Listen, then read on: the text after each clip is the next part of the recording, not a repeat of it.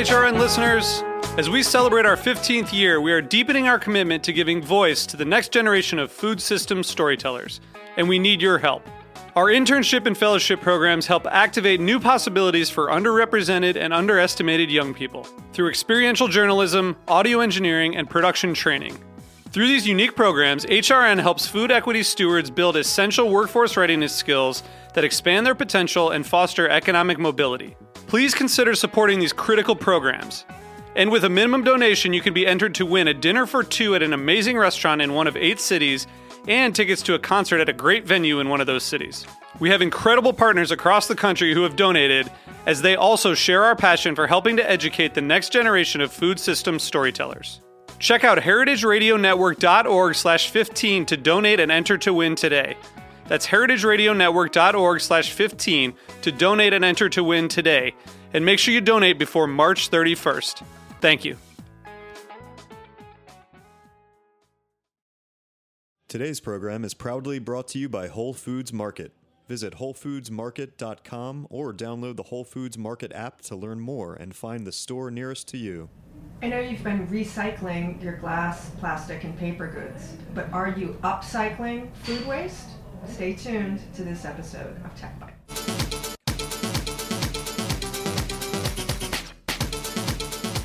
Hello, Heritage Radio Network listeners tuning in from one hundred sixty-five countries around the world, about a million listens a month. And today, I really hope every single one of them is listening to Tech Bites, the weekly show where we talk to innovators and influencers in the food tech space. And today we are talking about upcycling and food waste, which is a topic that is super important, really popular in the news. And I kind of can't believe it's taken us three years to get to it. Tech Bites started in January twenty fifteen. So yeah, we've been on the air for a while. And if you've been listening, if you're a longtime listener or short-time listener, you know that we start off every show talking about apps. Apps we love, old favorites that have been living on our home screens for ten years, or maybe a new one that you've just discovered. So joining us today is Bertha Jimenez, who is the C E O and co-founder of a company called Rise, and we're going to get to her upcycled food products very shortly. But before we do, Bertha, thank you for coming. Hi, thank you for having me here. And do you have an app that you really love right now? The only rule is that you are not allowed to talk about an app that you own, designed, or invest in. Yeah, yeah, yeah. I I like this app called Mango Health. Mango Health? Yeah. Uh, so uh, I have a chronic disease, and I have to take a bunch of medications, and apart, like you have to like be conscious about your like health habits, like you have to walk, you have to take enough water and all these things. And it's a, like, you know, you can track your medicines sometimes, like it's easier, I think, to track your medicines, but all the habits that you have to do for your health style, for your lifestyle, it's a little bit tough, or you have to have like five hundred million apps.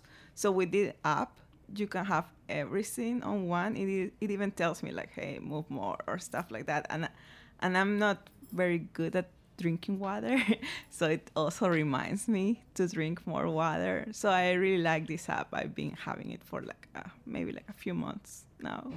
So Mango Health, so it helps you, you create like a profile and the things that mm-hmm. you need to do, and it helps you track them, and then it also reminds you to do things? Yes, also? yes, yes. If you haven't input enough glasses of water or something like that, does it remind yeah, you to yeah, drink? Yeah, yeah, if you haven't drink like, you know, you're supposed to drink two liters and you haven't eat, drink enough, they'll tell, it tells you, like, snooze you, like, drink more water. Uh, yeah, so I also like, uh, it's like a point system, and you can, if you, like, accumulate points, you can also donate to your favorite charity. Okay, so that's that, cool. Yeah, so like... So it gamifies your healthy lifestyle habits. Yes. Yes. Some of which are desirable and some of which are mandatory if yeah. you're dealing with a, a specific issue or illness. Yeah. Is it a free app? Yeah, it's free. It's and are you on iOS or Android? Android. Android. Okay. But I used to have an iPhone, and I also had that app. So, so we know it's both. Yeah. Okay, great. Mango Health. that's good. We haven't had a health app. Usually our entrepreneurs are into productivity apps. We get a lot of Trello. Um, and today we have a new voice on the show. I want to welcome Amanda Wang, who is our engineer for the day. Amanda, welcome. How's it going back there in Mission Control? Hello, it's okay. Today's your second day running the decks back there? Uh, well, I did it last Thursday, so this is my second day. Yes, correct. Okay. How's it going so far? So far, so good. Hopefully good? Everything runs smoothly. Yep. So far, so good in here also. Do you have an app that you really love right now? Yes, an oldie, but a goodie. Uh, Google Calendars mm. is my best friend. Why? Um, just because you can color code everything. It's just the way that the entire thing just flows. It just just works so well. I mean, I'm, since I'm still a student as well, um, it just makes everything just super easy, super efficient.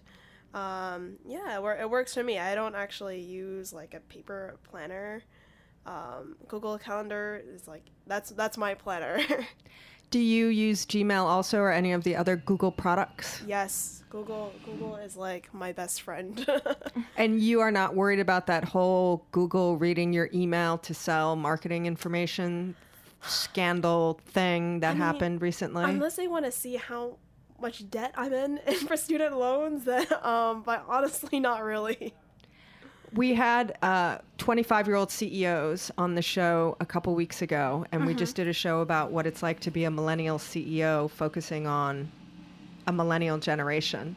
Um, and, you know, one of the interesting points that one of them made is that having grown up with social media and computers and the internet, his default setting just personally is that he assumes everybody's like reading everything and looking at everything, and it doesn't really bother him.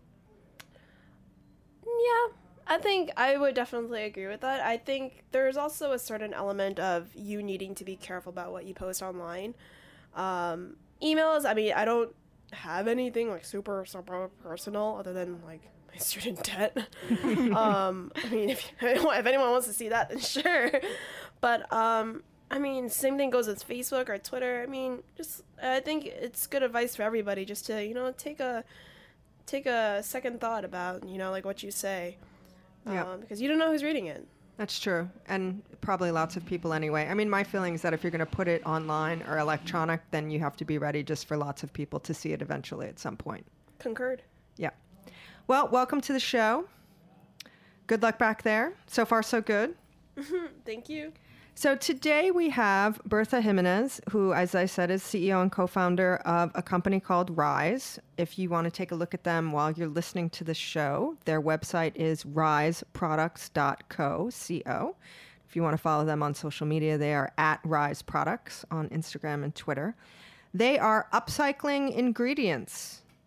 What does that even mean? Well, we know what recycling is, right? When you throw away your plastics and your papers and your glass bottles, and they get turned into more paper and plastics and glass bottles, or in some instances now things like yoga pants and flats and shoes and different stuff like that. But what is upcycling? Well, upcycling, conceptually, recycling tends to take away value from the initial product, but upcycling, upcycling theoretically is to give more value to the potential waste product. And upcycling in the food world basically centers around food waste that you would throw away. You know, things like if you were making fresh squeezed orange juice and you had all those dead orange rinds and orange carcasses, what would you do with those? Well, if you could turn them into something edible and delicious, that would be upcycling. In the case of Rise Products, they have a, some interesting patent technology. And their first uh, industry that they're working with is breweries. So when you make beer, you have grains and hops, and then you have a bunch of that left over from the grain process. So they are upcycling the wasted grains into edible, usable superflowers. So that's the sort of the general concept of upcycling. And if we want to talk about why upcycling is potentially important in today's day and age with so much food manufacturing. There's good food manufacturing, you know, people doing great things. There's terrible food manufacturing when we think about the industrial farm complex. But If you go to the Food and Agriculture Organization of the United Nations website, they have a lot of interesting stats there. Things like one point three billion tons of food is wasted every year from food processing. And in the United States, that the U S portion of that amounts to about six hundred eighty billion dollars lost a year. So these are huge, huge, huge numbers of things. So Bertha, were you interested in sort of taking a bite out of these just gigantic numbers and problems? Uh, well, I think we were interested more of like, we started more of like from the environmental side, from like, yeah, for the problem, like we laid, like, of course, later on we saw like, okay, there's also a financial uh, piece of it, component, but it was more about like, as you said, like so much, so much products go to waste.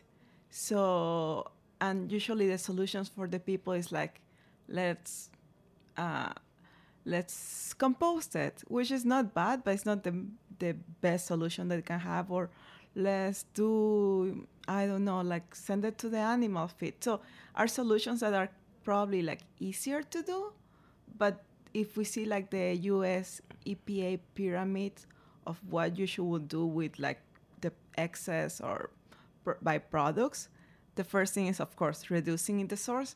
But the second one is hu- uh, feeding to uh, uh, humans. So that's why we're like, you know, like if we go by that pyramid where they tell us, you know, how to think about resource, we should try to maximize what we have instead of decreasing the value. So that's kind of how it happens. Because typically, and it, you know, if you've ever, people who are listening, if it, it's if it's hard to sort of wrap your head around the idea of what we're talking about when we talk about food waste. You know, think about making a recipe for something at home. You know, think about if you're juicing juice or if you're peeling potatoes or every morning when you make coffee, you know, you have coffee grounds, or if you've started making your own, you know, nut milks or soy milks, and you create these things and then you have a, a leftover food product. So I think a lot of people do do composting, which is basically putting it back into the ground, which is not bad. Um, on the industrial level, if you are making, you know, soy milk on a super large scale because you're a company and you have all those leftovers, what are you doing with them? So a lot of times it does go to animal feed because, you know, animals will eat lots of different things. Um, and then it circulates back into the world that way.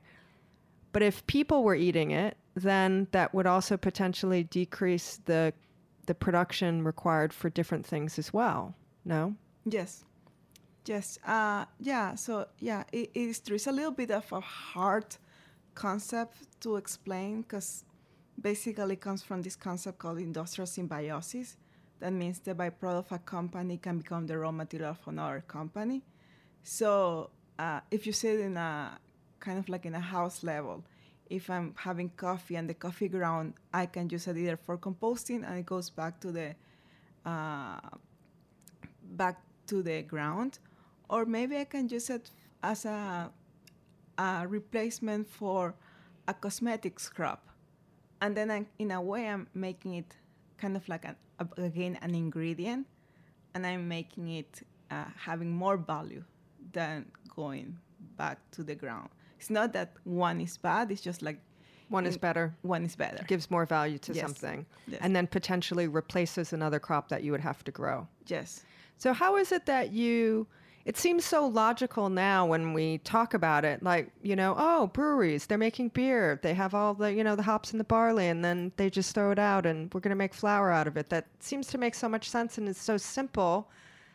But my guess is that it probably wasn't so obvious when you started. No, no, no, no. It wasn't obvious at all, uh, actually, because one of the reasons is, like, uh, my background is I'm, I'm a mechanical engineer.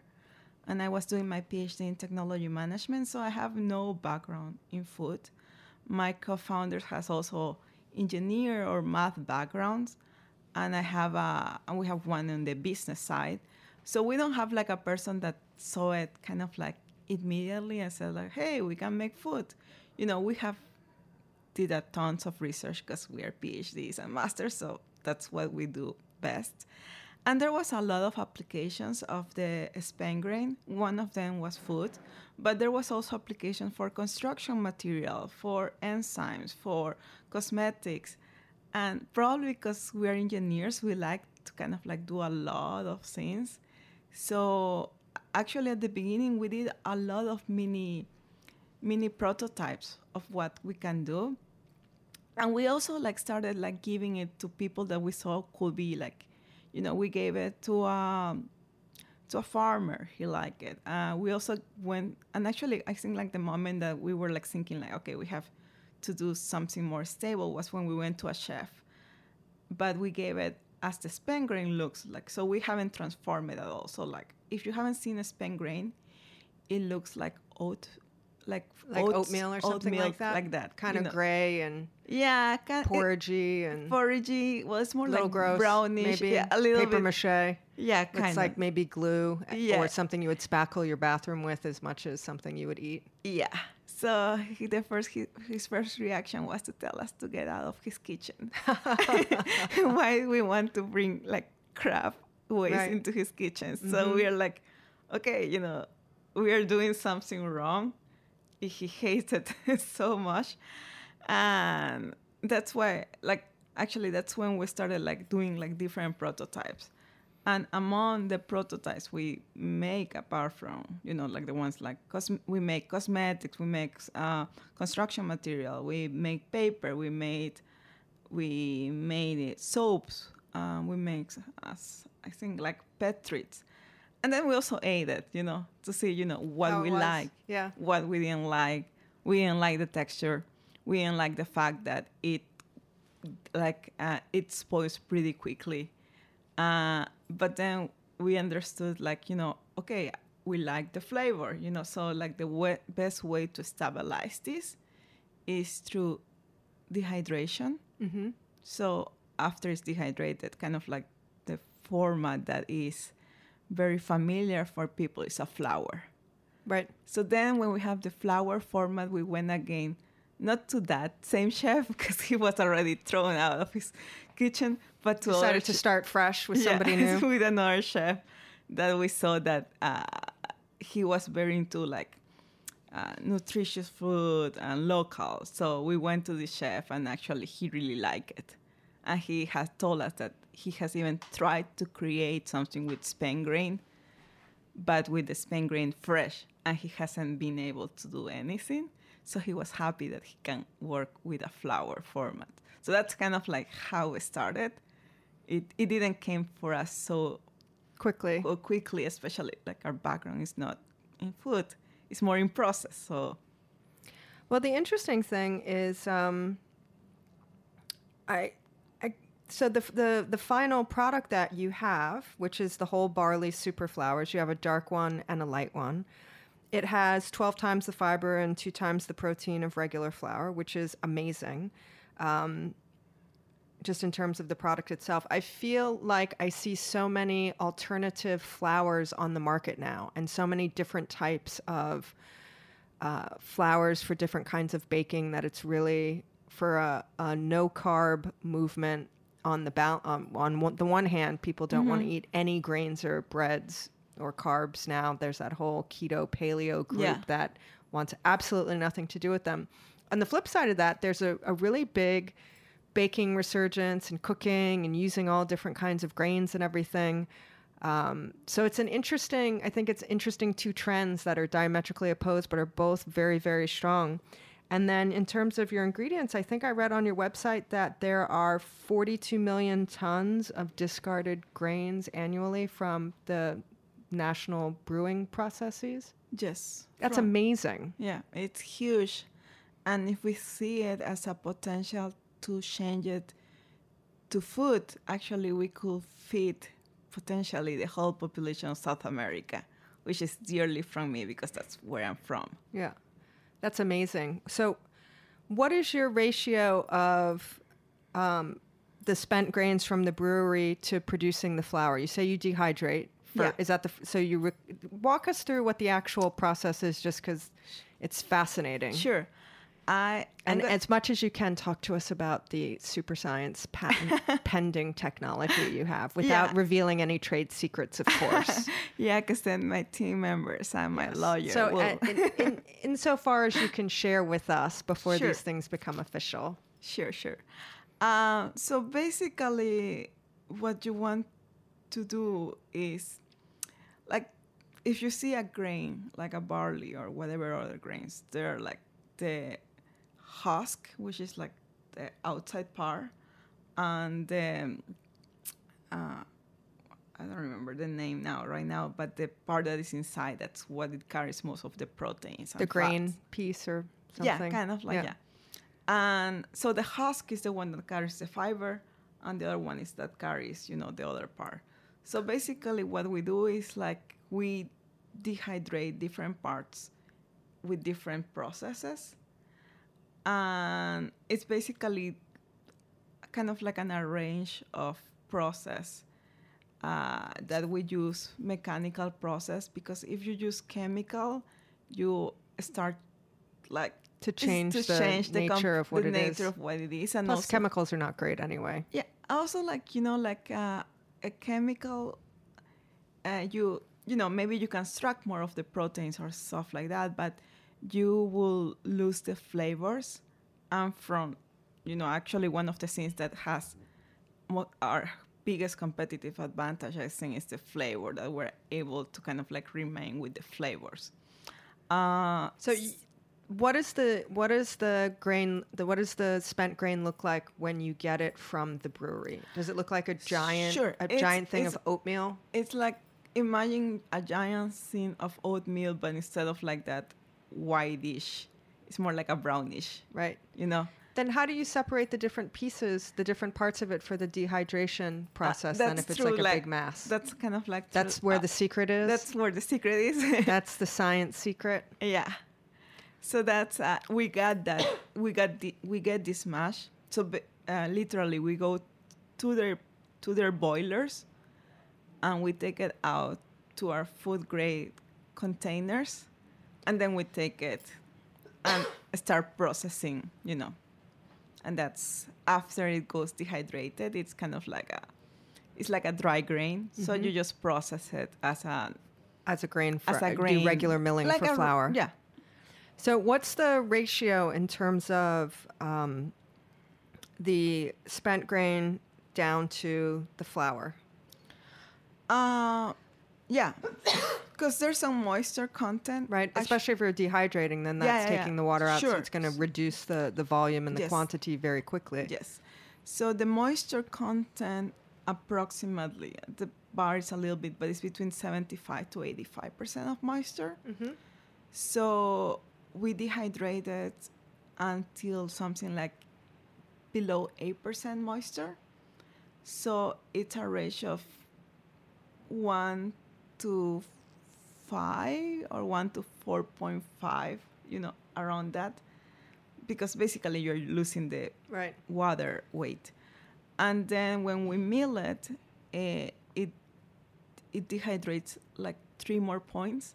So we go below around four percent. Uh, so you're mm-hmm. somewhere around like twenty percent, twenty, twenty-five percent ish. So yes, whatever you recover of the, if you're recovering one hundred pounds of spent grain, you're going to produce about twenty, twenty pounds. twenty pounds of yes. flour. twenty pounds, twenty-two pounds, something like that. Yeah.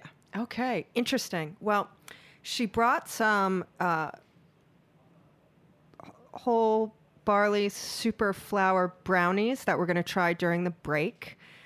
Stay with us. We're going to hear from our sponsors. Did you know that Heritage Radio Network is a five oh one c three nonprofit, and that we keep the lights on and the mics hot entirely out of the gener- generosity of our members? Listeners like you are underwriters and grants. So stay tuned and see who the amazing company is who's supporting the show today. Stay with us.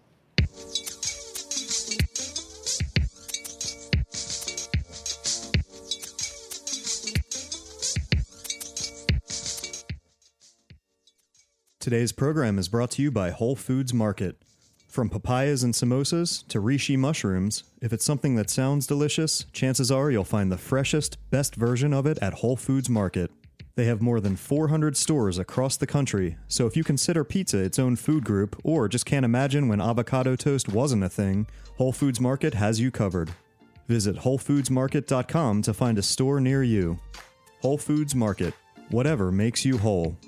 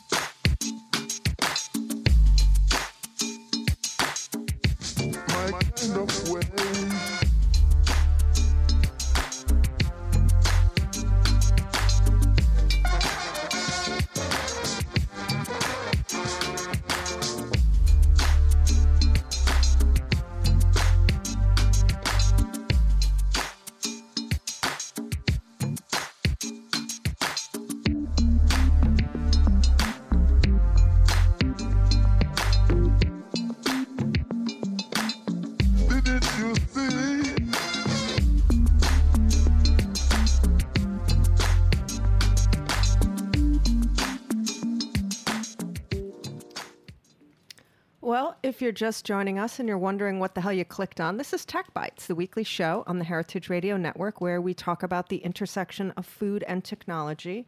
And today we are talking about upcycling food waste. And if you don't know what that means, think about when you make coffee in the morning and you have all those coffee grounds left over and you throw them away. Well, upcycling would be taking that food waste and turning it into something delicious, perhaps an ingredient for somebody else. We are with Bertha Jimenez, who is C E O and co-founder of a company called Rise, and they are upcycling ingredients. Currently, their product line focuses on upcycling spent grains from beer breweries, and they take the spent grains and they turn it into super flours. You can buy the flours on their own to cook with it as an ingredient. They also make them into brownies, which we are breaking into right now because Bertha brought us all brownies, which we love. We love it when guests bring snacks and gifts. It doesn't happen as much as you might think it does, um, but we love that. So we brought some um, into the back booth for Amanda, our engineer, to try. Amanda, did you get a chance to try those yet? I'm still opening mine. Yes, and I'm currently savoring it to the best of my tongue's ability. Which one did you... We have two. We have a chocolate chip one and a and a nut one. I opened it the chocolate chip one. Yeah? Yeah. How does it rate as a brownie? Are you a brownie chocolate person? I am. I usually am not, but I do really like brownies. Um, there's an interesting kind of almost... not exactly earthy flavor to it. I, I don't know how quite to describe it, but it's very good. It's not nutty. It's like that malty flavor, that yeah, malt barley yeah. flavor. They're not too sweet either. They're very moist. Pretty good. I mean, if you didn't know that it was barley flour, you wouldn't know. I think. I'm eating the nut one. I agree. I agree. So... I'm going to talk with my mouth full. Bertha, how did you decide on brownies as the first product? Second well, product after the flour sure. ingredient. So one of the things, like uh, most of our business is B two B. So most of our clients are chefs, bakers, and food manufacturers. So they they actually like uh, like one of like.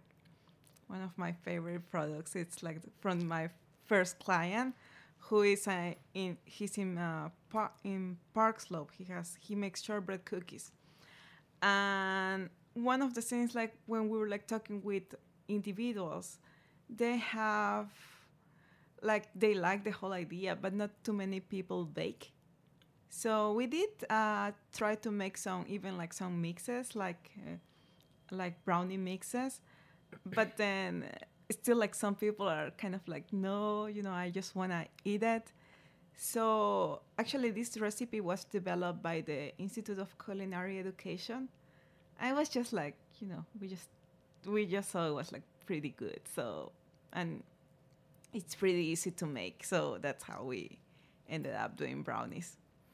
So when you were first starting your company, when did you start your company? When did you start Rise?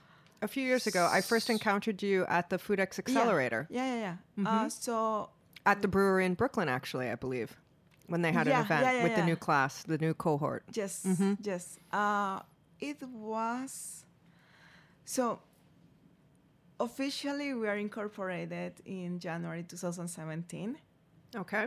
Uh, of course, the research of doing all these prototypes, think about like the what will be the process, started before that. So I'll say like a year and a half before that, but we were kind of like still figuring out things. It was first more like a, a school project that it ended up being into a company, but officially, officially, let's say January twenty seventeen. Production, we started actually last September. So we have one year doing the production. Is it easier now? Harder? I would imagine that conceptually it was maybe a little difficult to explain it to people before you had tangible product. Yes, it was very... Is it, has it been a big jump now that you have tangible product for people to understand? So uh, to understand the concept, yes, it is very, very easy now compared to when we started at the, the beginning. It was very hard, especially because like the... Uh, when we were like thinking about industrial symbiosis, we were like trying to think even like what what industry industry to start with. It took us a while. Uh, I'm a, as I told you, I'm a mechanical engineer.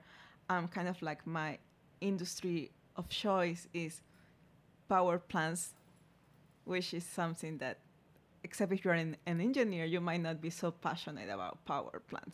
So I used to talk about the ashes of the power plants, what you can do with that, and I think I got everybody lost, except the other engineers. Right.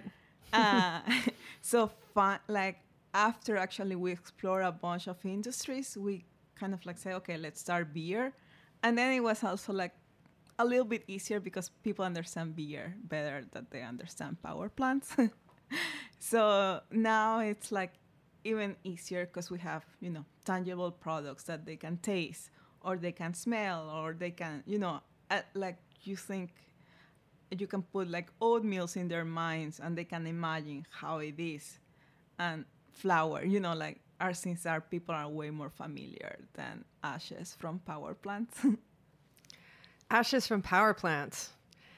Yeah, I mean, people think about the power plant when the when the power goes off or there's a storm or something like that, but they don't think about it too much on the day-to-day. But I think everybody gets hungry a couple times a day, and, you know, happy hour comes around almost every day. So yeah. I think probably brownies and beer, you know, people think about much more frequently on a regular basis. You have plans to expand your upcycling options beyond spent grains, though.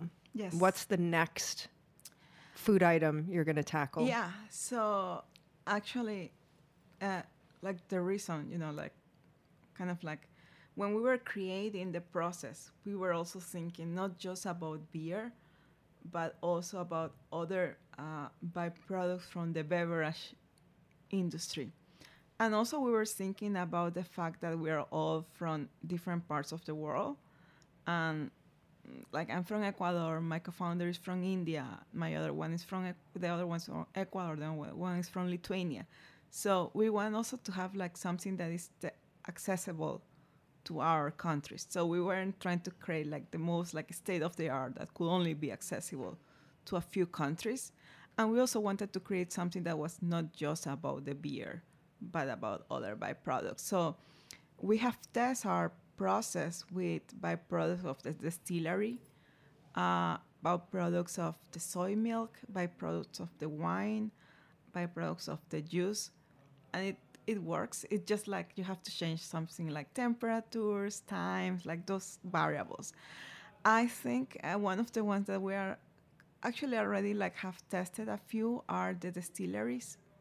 So distilleries for what types of alcohols? Um, Uh, bourbon.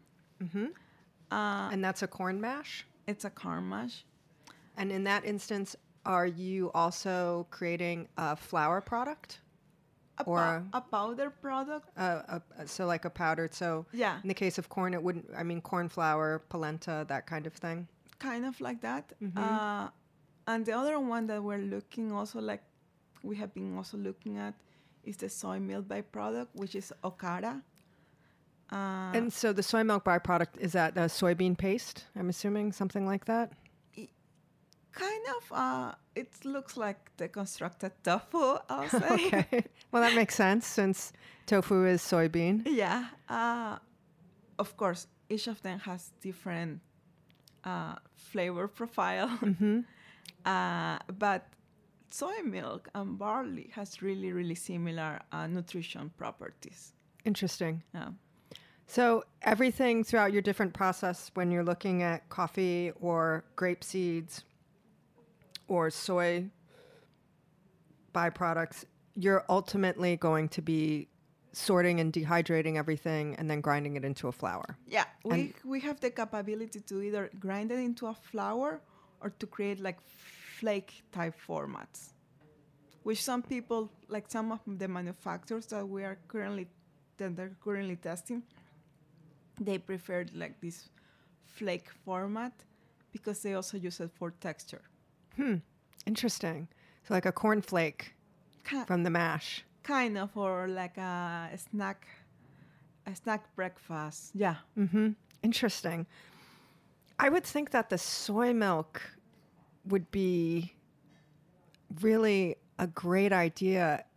Is is which which is there more soy milk byproduct than beer? I mean, I think soy milk is just, or maybe I'm just aware of it because you see it so often everywhere ah. as the milk alternative. Yes. I but see. Is beer still the biggest, biggest byproduct processing uh, industry? Yes, because beer, so like like uh, the first beverage of choice of everybody is water. Mm-hmm. Then we have coffee and tea. Mm-hmm. And then we have beer. Okay. So just because of the production. I think coffee's pretty big now, too, especially with all the cold brew and the packaged yes. coffee and the bottled coffee and the instant coffee. And then is that the same thing? You take the coffee grounds and you do like a, you do a dehydration process and then turn it into a flour? Uh, with coffee, actually, we put it, uh, you know, like many of your cosmetics, the the, the microbeads mm-hmm. are plastic. So actually we created... So exfoliators, like yeah, skin scrub, face scrub, all of that, when it has the little grains in yes, it? Mm-hmm. Yes, but those are plastic. Those base. are supposed... The plastic ones are supposed to be bad. Yeah, but you can create a similar one from coffee. Okay. So then, you know... Typically I see them as... Um, the natural ones that I see on the market are based on nut seeds, sort of like apricot scrub or walnut scrub. But you could use coffee, and coffee's supposed to be good for your skin because of the caffeine element. Would it yes. still does it still have caffeine in it or no?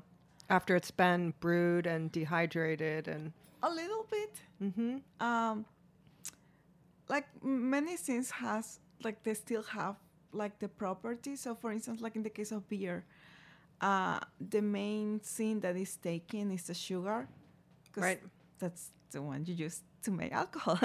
Uh, but, you know, proteins and fibers, like maybe like if a barley has, I'll say like twenty-three, it goes down to twenty-one. So it doesn't go like all the way down.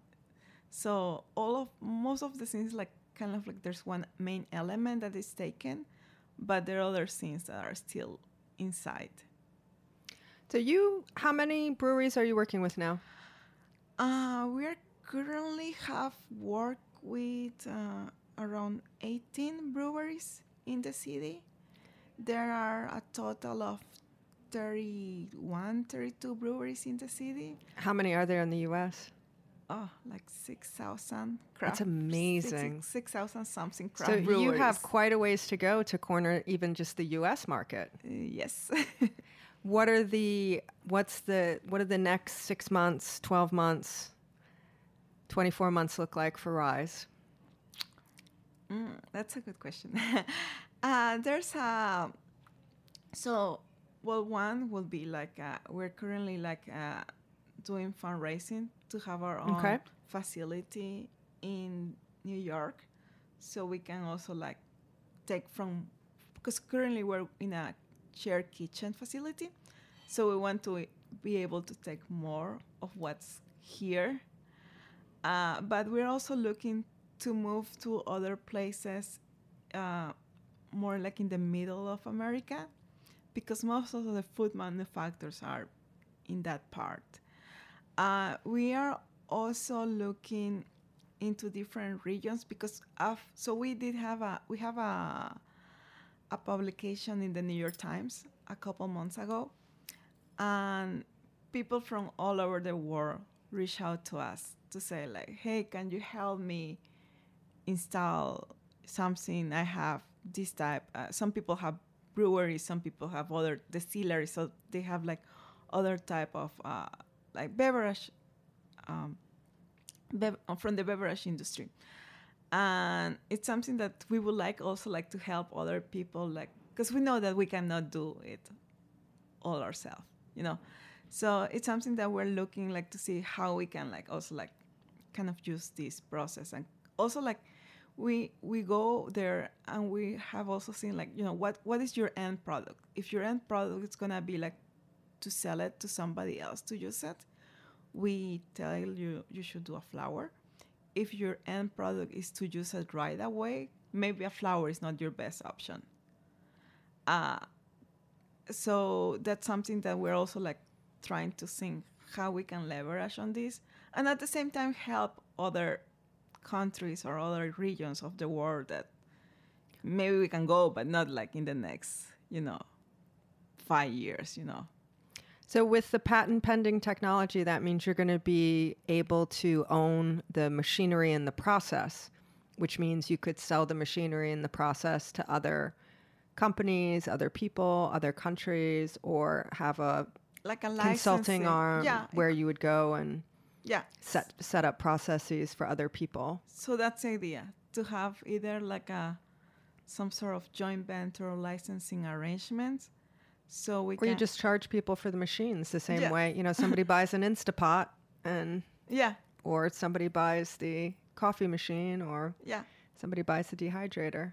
Yeah, so that's kind of like the idea, but we're still kind of like figuring out how that will look like. So in order to really scale, you need to move into the manufacturing side on a larger scale. Yes, yes. So is that looking hopeful? Do people really understand what your concept is? Do they are they excited about it? I think uh, the people that understand manufacturing, mm-hmm. they understand it, you know, the reasons, like they understand why.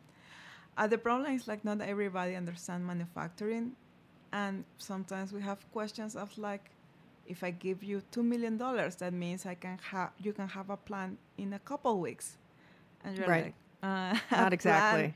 Doesn't work like that, you know.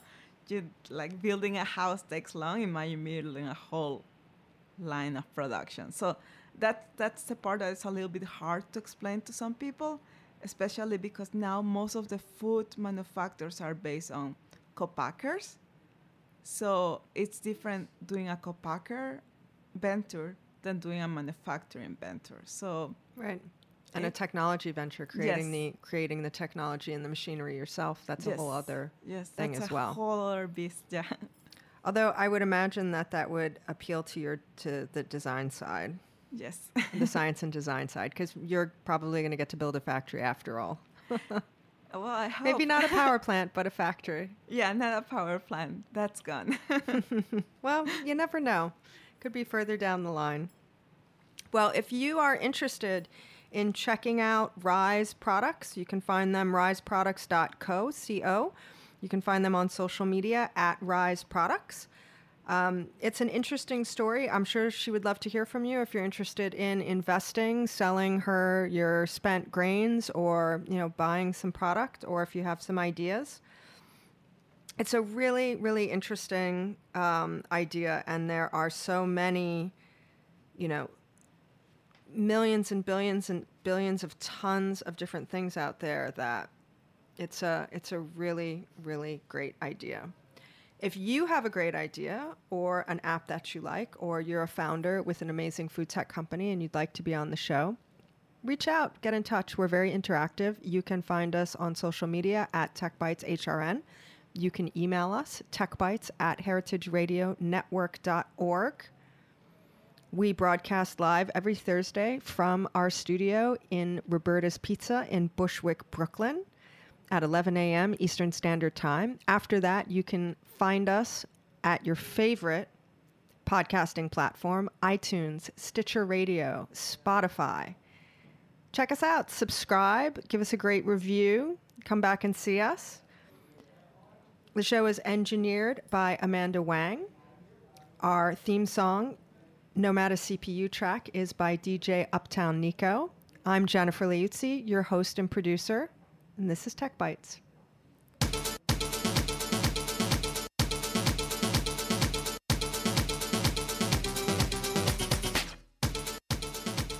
Thanks for listening to Heritage Radio Network, food radio supported by you.